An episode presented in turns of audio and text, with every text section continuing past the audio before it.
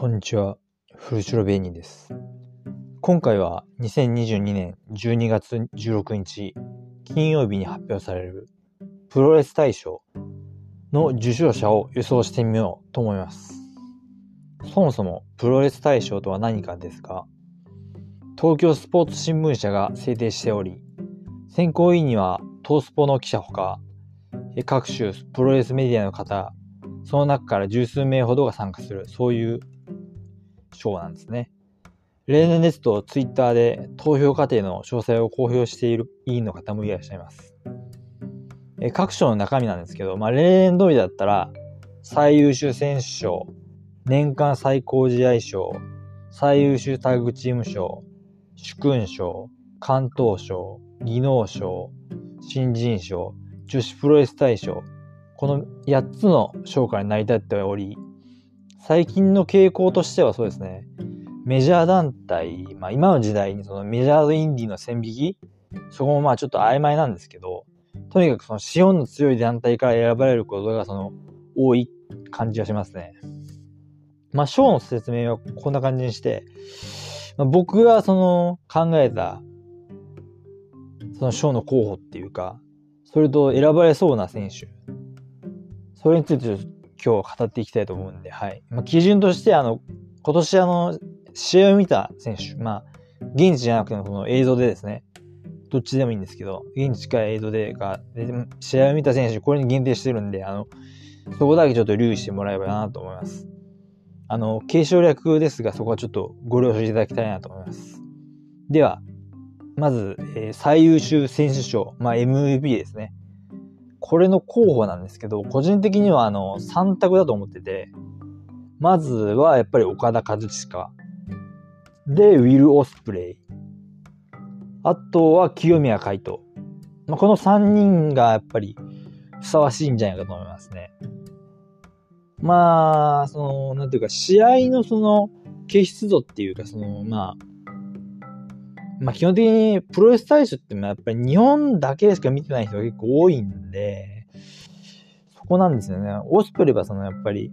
日本とイギリスとアメリカ3国国で、まあ、そのベストワードを連発してっていう形でやってきたんで、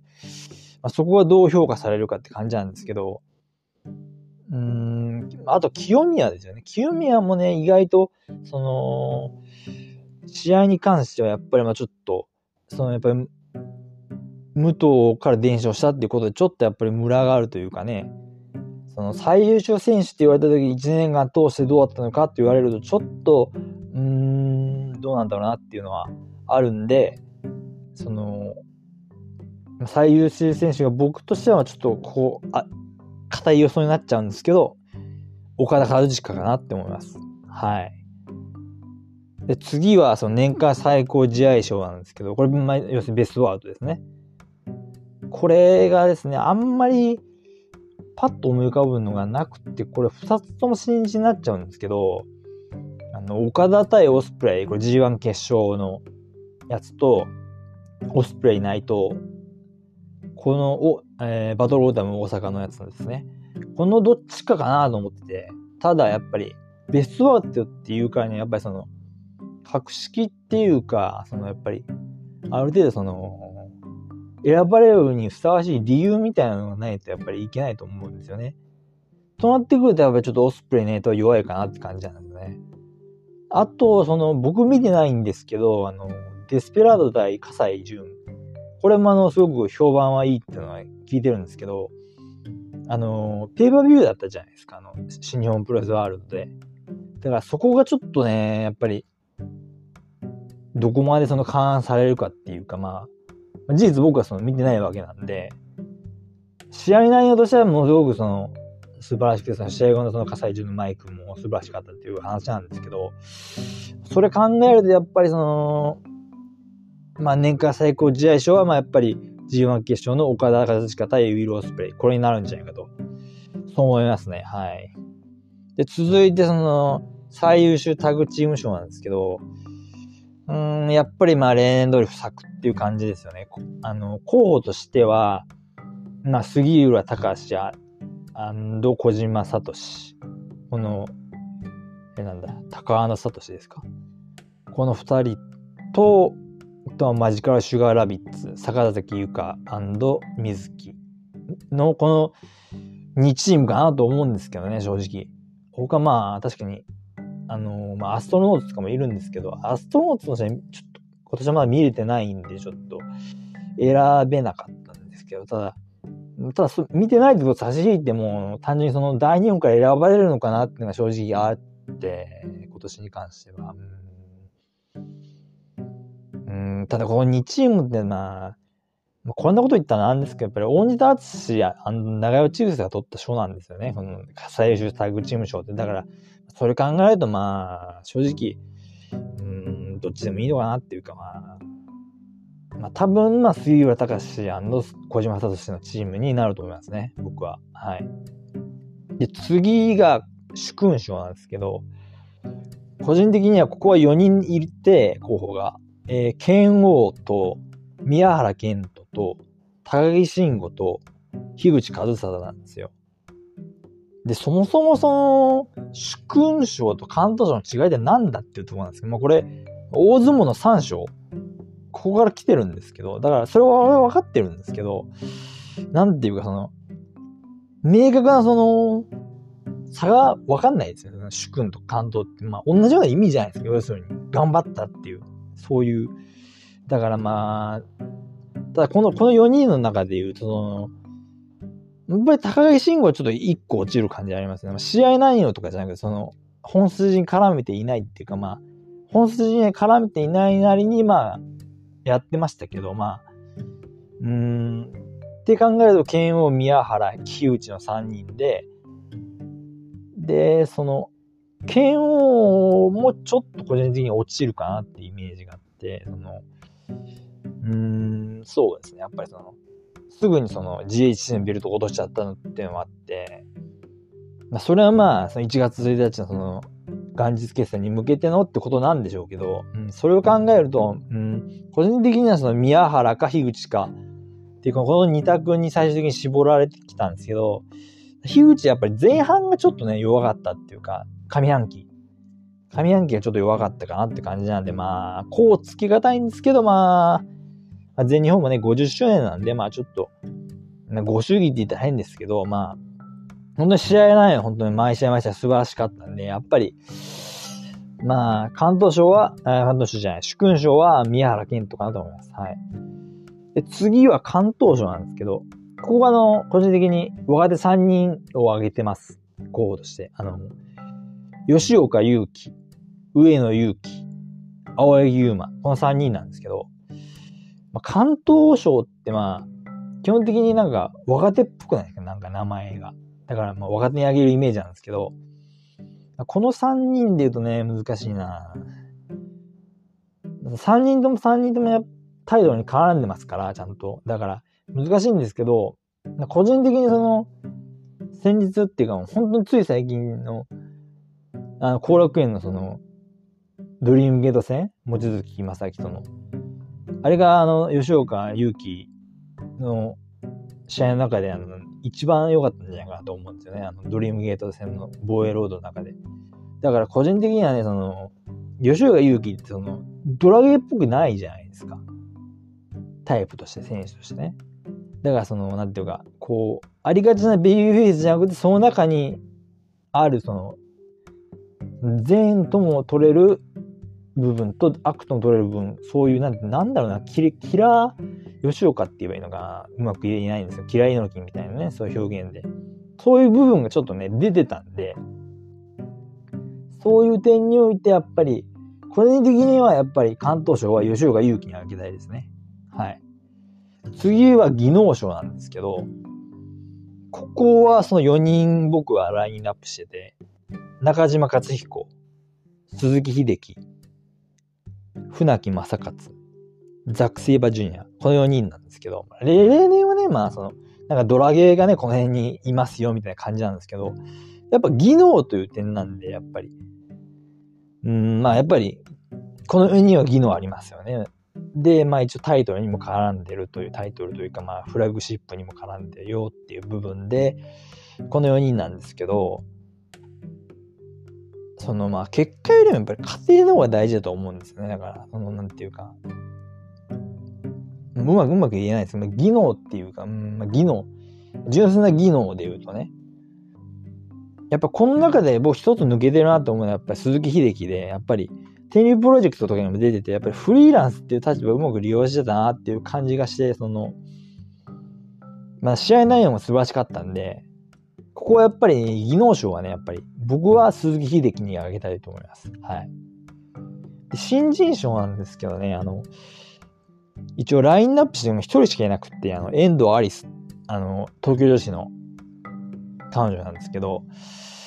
あの、僕がね、その、他の新人賞候補を見れてないっていうのがあって、例えばその、ドラゴンゲートとその、望月ジュニアとかね、家橋維新、あ、維新ですか。あの辺も候補だと思うんです。タイトル取ってますから。はい。ただ僕、さっきみたいに、僕が見れてないんで、あの、実践的にその遠藤愛選手せざるを得ないというか、まあもちろんその遠藤選手も素晴らしいその素質を持ってて、やっぱり、彼女なりのそのロープワークの使い方とか、そういうのもね、やっぱ光るものがあるんで、間違いなく伸びてくるかなとは思うんですけど、まあ、というわけで、あの、新人賞は遠藤アリスです。はい。で、次が女子プロレス大賞なんですけど、ここはあの4人いて、えー、伊藤真希、坂崎優香、山下里奈、アスカ。アスカっていうのはあの、ベニーの方ですね。はい。正直ここって、まあ、正本当に思っちゃうと、スターダムの誰かになると思うんですけど、僕はあのスターダムほとんど見てないんで、この4人になったんですけど、うーん、難しいですね。この4人、やっぱり。まあ、伊藤明はそのやっぱり海外で活動したいとか、そういう部分でやっぱりその東京都市の名前を広めた、で、自分の名前を広めたって大きくて、やっぱり坂崎ゆかはやっぱり特女子の大学柱だったっていう部分もすごすごくあって、で、その山下里奈飛鳥っていうのはその対男子っていう部分での強さも見せたりして、やっぱり結果もちゃんと残してるっていうのがあって、で、山下が飛鳥がかったってくると難しいんですけど、うーん、まあ、やっぱ飛鳥ですかね、やっぱり。個人的には。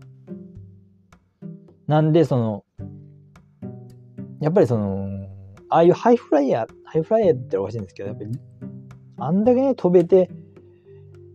唾液で威力あってっていう、あれだけのやっぱ場のな、まあ、そのまあ、LGBTQ の選手っていうことでね、まあ、よく注目されがちなんですけど、まあ、彼女に関してはやっぱりそこだけじゃなくて、やっぱちゃんと実績、実績じゃない、実力もね、ついてきてるんで、本当にその、この間もえー、なんだ、仙台ガールズですか。そこであの、王座戦を戦って勝ったわけなんですけど、それにふさわしい実力を持ってると思うし、やっぱり。だから僕はあの女子プロレス大賞にそのアスカを選出します。はい。で、これ余談っていうか、そのまあ、選考委員の方どういう風な選考するか知らないんですけど、せめてね、その候補に山下里奈とアスカ入っててほしいんですよ。最初に選ばれなくても、せめてね、一票ぐらいは誰か入れてほしいなと思うんです、本当に。そのぐらいのことをこの今年この二人はやったんで、成し遂げてるんで間違いなく。だから、そこ本当にね、なんか評価してやらないと本当に、いつ評価するんだって感じなんで、本当に今しかないんで評価するのは、本当そこは本当に、その選考委員の方はね、ちゃんと考えていただいて、ちゃんと正当な評価を下していただきたいと思うんですよ。はい。で、あとはまあ、特別賞みたいな形で、まあ、アントニオ猪木に、まあ、何らかの、まあ、厚労省っていうんですか？去年だと風間ルミさんがね、選ばれましたけど、はい。そういう形でなんかアントニオ猪木さんにもなんか賞があると思いますね。えっ、ー、と、じゃあここまでその、上げてきたんですけど、まあ、改めてその、僕のその、選んだのを発表すると、最優秀選手賞は新日本プロレスの岡田和親。年間最高試合賞は新日本プロレスの岡田和親対ウィル・オスプレイ。最優秀タッグチーム賞はノアの杉浦隆と新日本プロレスの小島聡。このタッグチーム。主勲賞は全日本プロレスの宮原健人。関東賞はドラゴンゲートの吉岡祐希。技能賞はフリーの鈴木秀樹。新人賞は東京女子プロレスの遠藤アリス。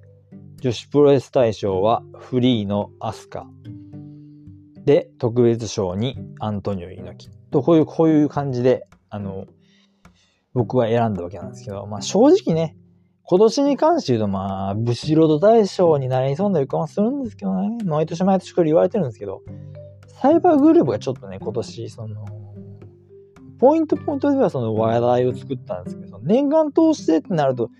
こう軸がこうね、見えてこなかったっていうか、その特にノアがね、まあ、逆に言うと軸がないっていうのは、その、いろんな選手が頑張ってたところに繋がるんでいいんですけど、ちょっとね、うーんっていう部分はあるのかな、その、プロレス総選挙も今年あったじゃないですか。そういう感じでやっぱり、なかなかサイバーグループにとってね、今年は厳しいと言って嘘になるんですけど、まあ、頑張ってはいましたけどね、もちろん。それ以外の団体ももっとね、やっぱり頑張ってほしいなっていうのは、そこは感じますね。もちろん、ブシロードグループ、その新日本プロレスとそのスターダム頑張ってないってわけじゃないんですけど、やっぱり相互にね、やっぱり上げていければなって、やっぱり、2023年はね、やっぱりもっとそういう競い合いが見られるような、そういう年にね、なればいいなと思います。はい。まあ、どういう選考をね、その結局、結果になるかわからないんですけど、僕はこういうふうに予想したんで、はい。僕はこういうふうに予想しましたよってことをここに、こうやって音声として残しておきますので、はい。そんなわけで今回は終わりです。それでは次回のポッドキャストでお会いしましょう。さようなら。